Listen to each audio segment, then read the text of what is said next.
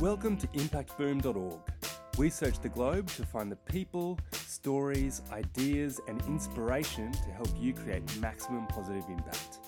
Each week, Impact Boom brings you thought provoking interviews with world leading practitioners passionate about creating positive social change. These designers, social entrepreneurs, educators, innovators, thinkers, and doers share their projects, initiatives, thoughts, and insights on creating a better world. You can find all the stories, links, and other great content at impactboom.org. Follow us on Facebook or Twitter for the latest updates, or subscribe to the newsletter or on iTunes. Thanks for listening to Impact Boom. My name's Michaela, and I'm passionate about bringing you the latest interviews and insights to help you create positive social impact. Today, we're speaking with Amy Churchouse. Amy grew up in Wellington, New Zealand, and being outgoing with lots of interests, she has done lots of different things over the years. By the age of 30, she had a BSc in sports science and psychology and explored a number of different industries and roles. Then, at 31, Amy decided to follow her childhood dream of becoming a vet, and after five years at vet school, moved to Melbourne and in 2015 started her career as a vet. After experiencing some challenges in her own life and seeing a lot of suffering in the lives of others around her, being a natural problem solver, Amy decided she wanted to try and make a difference to help people have better lives, and she wanted to give others the opportunity to do the same. She started KGKN, Kensington Good Karma Network, to help people help each other, and the Good Karma Effect was born. So, on today's podcast, we'll discuss how Amy problem solves and innovates to tackle barriers within local communities and how to create positive social change. We'll get some insights and thoughts from Amy on how you can amplify impact in your own local community and the roadblocks you might face along the way. And then we'll hear what Amy believes is the future model for tackling complex community issues. Amy, thanks very much for joining us. Hi, Michaela. So, to start off, Amy, could you please share a bit about your background and your journey through those many career pathways and what led you to creating social impact within local communities? As you've already heard, I, um, I'm pretty pretty outgoing and I've been involved with lots of things over the years. Uh, as, a, as a child, I told you know my mother told me that I could be anything I wanted to be, and I don't think at the time she thought that there was a possibility that I could have wanted to be everything. so uh, over you know my working career, I started in the fitness industry, moved through was a uh, representative rugby player. I was a tour guide internationally. I was a sales consultant, a sales training manager, a zookeeper, Wow. a what else did I do? A stepmom, a business owner, a house owner, a whole lot of roles. Um, over the over the years, and then of course, uh, you know, I went back to the drawing board again at 31, and uh, thought, what do I want to do now? Well, I've always loved animals, and uh, you know, I, I want to do something with animals after being a zookeeper as well. Uh, and I decided to try and get into vet school. Got into vet school on the first attempt, and then went away and studied veterinary science. And then at the end of that, I decided I wanted to move out of New Zealand for a couple of reasons. Uh, one, I was really interested in shelter medicine. You know, I um, tend to want to help things, uh, and uh, so I, I got into yeah, I got a job here in Melbourne in shelter medicine. There's not a lot of shelter medicine in, in New Zealand, and uh, I also wanted to meet more people like me. Yeah, that was something that I, I felt like out of New Zealand, you know, there, there are the same amount of people in Melbourne as there are in uh, my whole country. So um, there's bound to be more people like me here. Yeah. So yeah, that was uh, how I ended up here. And I guess you know, how did I end up in, in doing what I do? I, I like solving problems, and there are lots of problems out there to solve. And I think you know, everywhere you go, you can see people suffering, and I'm really empathetic, which is a challenge and and a you know um, a, a great thing for me as well. But the, the suffering of other people actually is more burdensome for me than you know actually my own suffering you know what I mean I, I really want to make a difference for other people and, and so I'm like well let's find a way to solve these problems you know let's just try and and solve problems left right and centre it doesn't matter what I'm doing like, Yep. get a problem let me see if I can solve it Yeah. and yeah so that's how I sort of ended up doing what I'm doing um, it was all about problem solving Excellent. So, two years ago, you launched Kensington Good Karma Network, which has now expanded to 33 more Good Karma networks. Wow, first off. Uh, would you be able to tell our audience more about the Good Karma Network, its effect, and how you started it, and you know what have you found its social impact? Well, at the time that uh, I started it, you know, I was a, I was aware of that there are a lot of people suffering from a lot of different challenges. You know, life's really hard, and we live in the most privileged place on the planet, so it doesn't seem right to me that we should be suffering so much. You know, we've got terrible mental illness, we've got um, major problems, but also we have day to day, you know, first world problems. And I believe that if we actually could sort out some of those first world problems, then we'd have some more energy and resources for the problems that really need solving, Yeah. right? So, uh, you know, I wanted to try and figure out how to empower people because we're disempowered by our media, by our governments, by you know everybody thinks it's it's too hard to make a difference, or they don't think they're worth it, or hmm. they've got the skills, or the resources, or the energy. And I don't think that's right. I think that everybody's got something to offer. And so essentially, it started with a couple of problems that I had, which Yeah. is always the way. Uh, the first one was I lost my cat. Oh. He went for a bit of a roam around the neighbourhood and didn't come back. And I was a bit concerned after three days he hadn't eaten any food out of, out of his bowl. So I took a day off work, delivered some flyers around the neighbourhood saying I'd lost my cat. And he found him. And he had a very weird haircut at the time because I shaved him because he's got long hair. Uh, but I sat down on the couch after doing this flyer drop and just sat there going, you know, it doesn't matter that I'm a vet, that I'm earning good money, that I'm quite connected, that I'm confident and outgoing. None of that can help me right now. And I was beside myself, you know. Yeah. Like, the only thing that was going to help me was other people's eyes. Yeah. And uh, so luckily the phone rang and this gentleman around the corner said, Hi, you've lost your cat. And I'm like, Yep. He said, Yeah, he's at my house. Anyway, I got my cat back.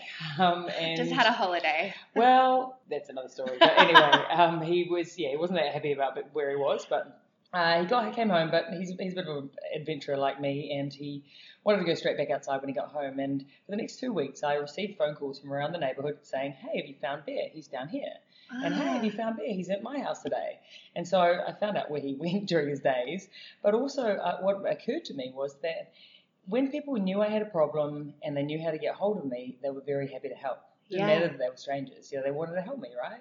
That was the first problem. The second one was that I had one tree on my property, and it was growing over the footpath to the point where it was obscuring people's walking walking down to the train station at the other end. And uh, you know, I, I in order to get it sorted out, I had to call the property agent who called the landlord who organised three quotes who, you know, and two months after I actually contacted them, it got done, right? It got cut.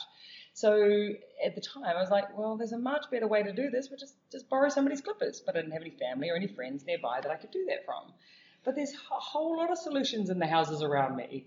I just didn't have access to them. And I'm sure that if I had been able to pick up the phone and go, hey, neighbour Jane, can I borrow your clippers? She would have said, yeah, sure. Yeah. Um, so I thought, well, there's got to be a better way. Let's see if we can figure this out. And so, yeah, I obviously didn't have money to, to create a huge, you know, technological solution, nor did I know how to do that or anything. And I was like, well, most people are on Facebook.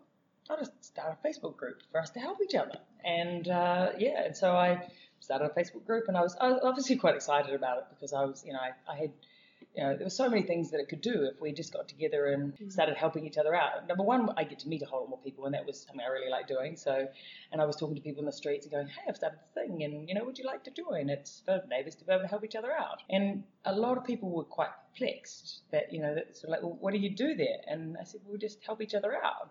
And it was kind of quite a novel concept, but people were like, "That sounds like a nice thing to be a part of." I'd like to join that. And so they joined, and you know, our numbers grew. Um, I yeah threw some money at it, like just to do a flyer drop. The first, Yeah. you know, the first one. And the second one, I actually managed to get sponsorship from the local Officeworks to, Oh, uh, to yeah promote uh, the yeah, network. And so I slowly did flyer drops around the area. I was busy at the time, and obviously being busy, it was really important to me. Well, that it didn't take up a whole of my time. Yeah. As much as I really wanted to be impactful, I didn't want to have to manage the typical things that you deal with on social media, like people Yes. being negative and bitching and moaning about things. And so I thought, how do I design this group so that we don't deal with all those things that people dislike? People are always trying to avoid advertising, right? Oh, Yeah. I hate all the ads, right? So no advertising on this group. uh, people are always trying to get something for themselves. I'm going to sell every sell all the stuff so I can get something for me. This isn't about selling, getting stuff for you. This is about helping the people that need helping. Uh, and uh, so I made no advertising, no selling, and anything that is offered is done so with no expectation in return. Three of the guidelines. And the other major guideline was no negativity. So basically, if somebody decided to have a go at somebody else or judge them or whatever openly, that was grounds for removal. Yeah. Uh, which I thought was really important. And I think the, the couple of think reasons why that was really important to me. Number one, the group was designed for people to be able to ask for help. And people are not going to be vulnerable if they think other people are going to judge them or have a go at them or, you know, be negative about it. And so for me, encouraging people and creating a safe space was more important than people allow, being allowed to do all those things that they do can do everywhere else. Mm. So that model of, of using the Facebook and the framework that you've established for Good Karma Effect is is pretty simple, but obviously very effective. How did you decide that model? How did that come about? And have you found that it's evolved much since you started? Yeah, so I guess it has evolved, and well, yes, yes and no there have been challenges that have come up yes. uh, that I've had to deal with that have helped me to realize that some of the things that I set up to start off with are incredibly sound and incredibly important, which is fantastic. Yeah. Um, and also be aware of, you know, needing to be able to create some solutions for those challenges. So, you know, the, the constant, you know, challenge is that people come from other groups and they're like, oh, I know what Facebook groups are for. Oh, yes. do this there. And I'm going to tell you about these, you know, Muslims that are attacking people in, you know, Carnegie or something that's yeah. not appropriate, not, you know, not helpful, not anything to do with what it is or even relevant to our people. Yeah, I hate that stuff. And it's just, it's so detrimental to our psyche as much as uh, to our, you know, to our well-being, to our ears, to our eyes, to our children. And I really want to, to challenge the status quo on that. You know, everybody said to me, you know, oh, that's just what people do on social media. I'm like, no, that's not okay. And if we did that in other areas of our lives, we'd have much more positive working environments, much more positive families, much more positive relationships, you know, and and we need to be able to stand up and go, hey, I understand that you're upset or I understand that that's difficult for you, but what we do here is we work together to solve problems.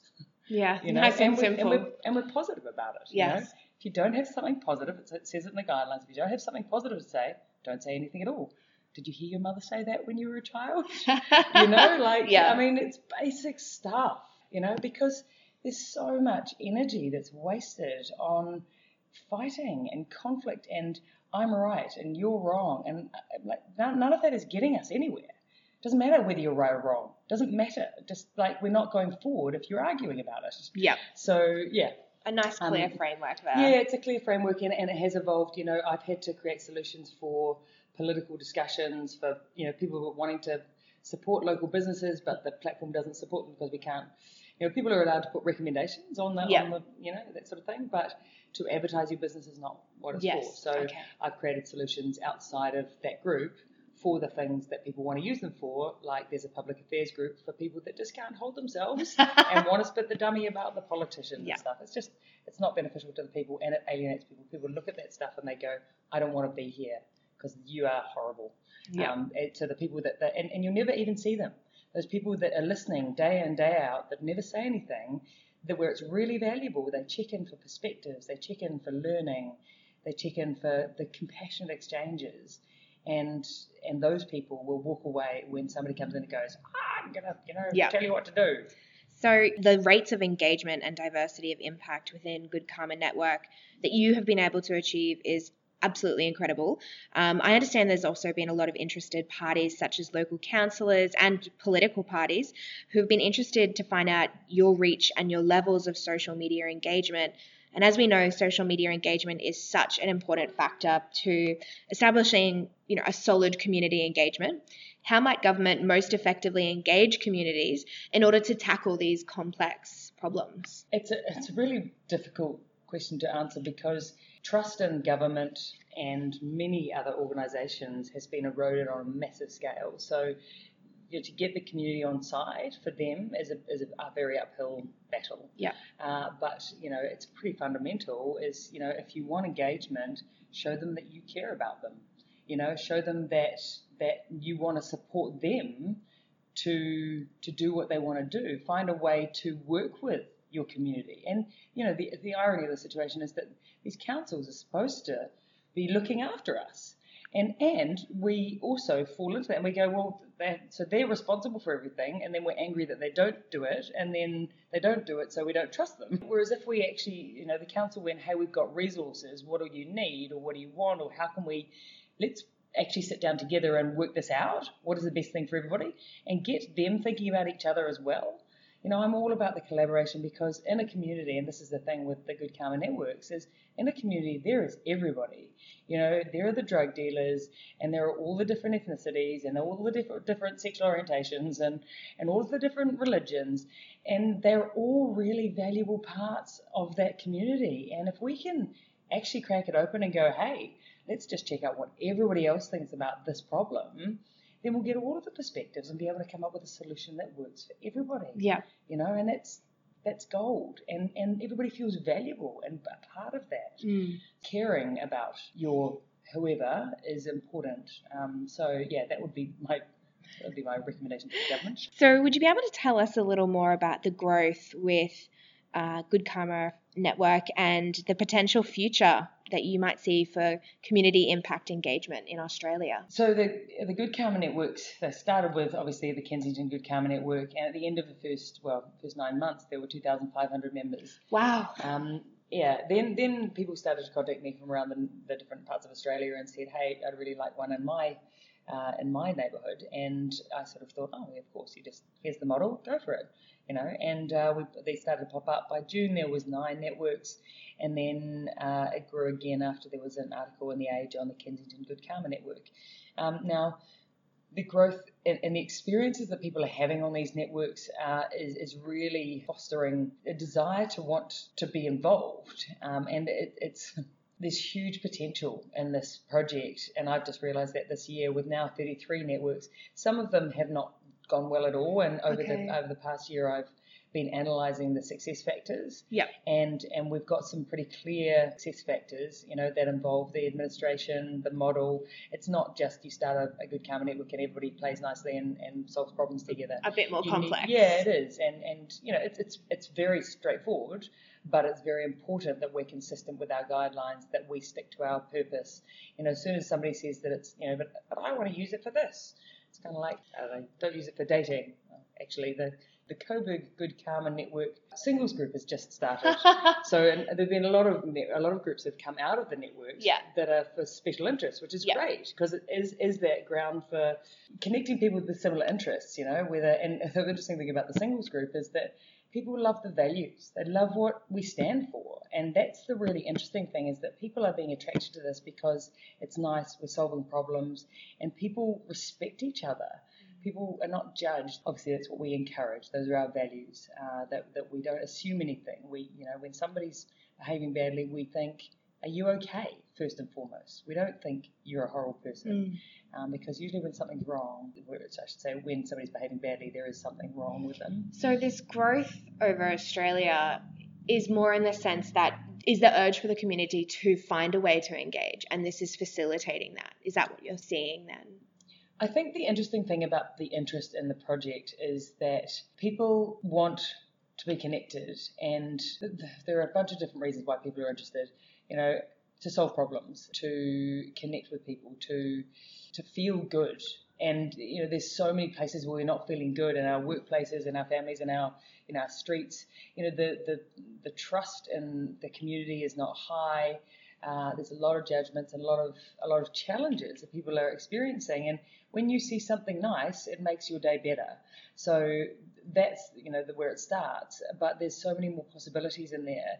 Uh, so yeah, the interest in, in that is that I think essentially that we're social beings and yeah. we want to be connected. And things are much more fun when you do it with people. I mean, it's really interesting watching people who had their little, you know, one square meter plot of garden. And I've seen them go, I've got this, this plot and it's great. And I go and I garden there. And then, you know, three weeks later, oh, I took Mary and Jane down there and one brought some soil, and then we had some cookies, and we had a lovely time. And so they did the gardening. They shared the re- the, the resources required to garden, and they had a really good time together. So it was more efficient, more enjoyable, and that's what humans like. Yeah. You know. So, for our audience and people at home who might be wondering how they can create positive social impact networks within their own communities, what tips and experiences can you share to inspire them in this process and collaborate? well, obvious answer to that is start a good network, isn't it? That's it. You know, obviously that is one solution, and you know, I it has been a solution that I've given to lots of people because is it creates the possibility for anything. And this is the thing that for me has been probably most powerful is that this can be whatever you want it to be. Uh, you know, and it gives you the opportunity to test your ideas. Hey guys, I'm just wondering what you think about this idea. You know, I was thinking about doing a march for the dogs. Does anybody want to join me? Yes, I'd love to join you. It says 42 people, you know, and then you know you're onto a winner. And, you know, another one is, you know, let's go to the park and play soccer. Great, let's join a group. One of our groups actually started with a, a gentleman came onto the network and said, Hi guys, my partner and I like playing board games. Would anybody like to join us? Boom, 130 people in a group, Oh, and now they've got a regular Wednesday night session at the local RSL. that's amazing. Like, I mean, just try stuff. Do something. You know, try something see what happens. Ask somebody. You know, ask people for their opinion and see what they think. Um, and don't be afraid because the things that we're afraid of are so small compared with all the possibilities possibilities that we don't ever access because we're afraid. You know, outside of you know, outside of the the fear, there's all these things that are just magic. And I, I just think that everybody should believe in themselves. And I think that's one of the things that I really wanted to show people in the network is like, hey, if you want to make a difference, just make it to the neighbor. Just help them with their kid. Just help them with a cup of sugar, whatever. And then people can realize that they can make a difference. yeah.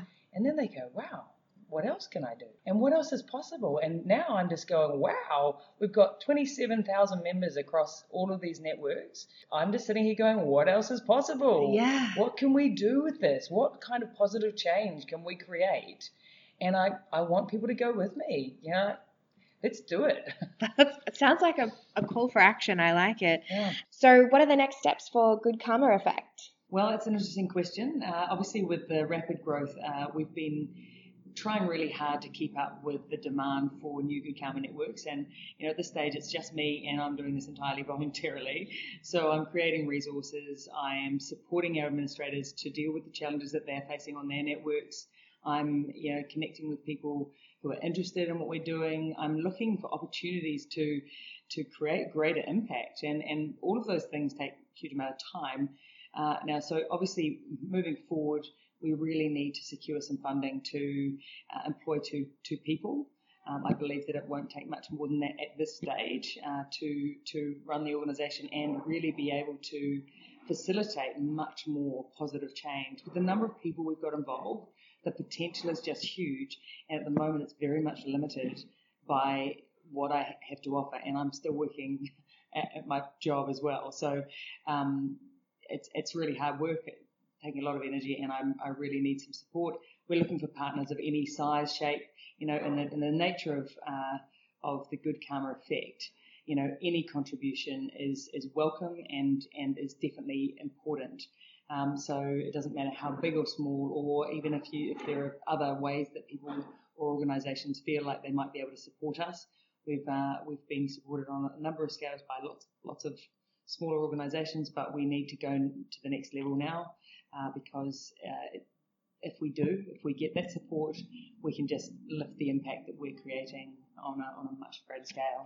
So, in terms of your knowledge, and I guess you've had a myriad of experiences in terms of careers, but what local or global initiatives have you come across in your travels that you believe are leading the charge when it comes to social innovation? And what are they doing that you think other countries could adopt? It's a really hard question because there's lots of stuff happening around the world, and to be honest, I don't know many of them. I would be yeah guessing to, to be saying this one is more impactful. And it's not, it's not more or less. It's just like I want to engage with as many as I can to learn the things that I that I can bring back to my project and, and help the people that are involved for me. Because for me, this is about empowering people. This is about grabbing the knowledge that everybody else has and making things easier, making things better. Mm. You know, making people happier. That's what I want to do by by sharing knowledge. And if you start doing that, it's amazing. Like number one, you just start to hear people's stories, and they're amazing. But you know, then you've got you know solutions that are you never even thought about that make things easier, faster, happier.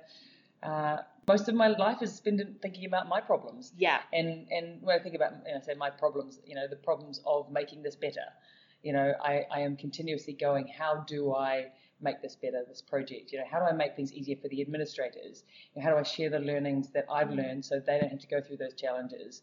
Um, and how do I communicate to the people that are joining the network what this is all about and, mm. and deliver it consistently.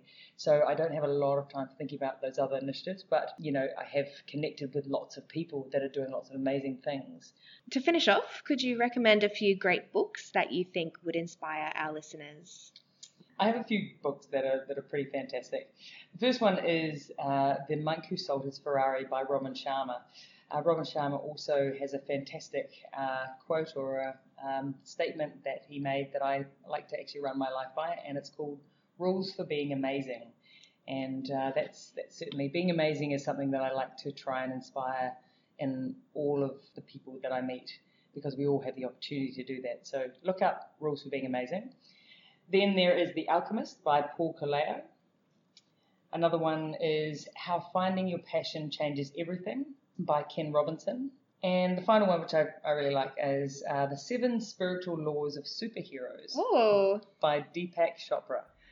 I haven't heard that one. That sounds amazing. yeah, it's pretty cool. well, today we've sort of heard how um, our community can go from helping their neighbour with a cup of sugar to a massive network. So, Amy, thank you very much for your generous insights and time. My pleasure. Thank you very much for having me.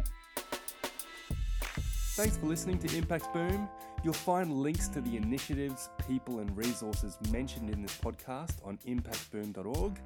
Please leave your comments below, and remember, we'll be publishing fresh inspiration and insights to help you create positive impact every week on the website, Facebook page, and Twitter.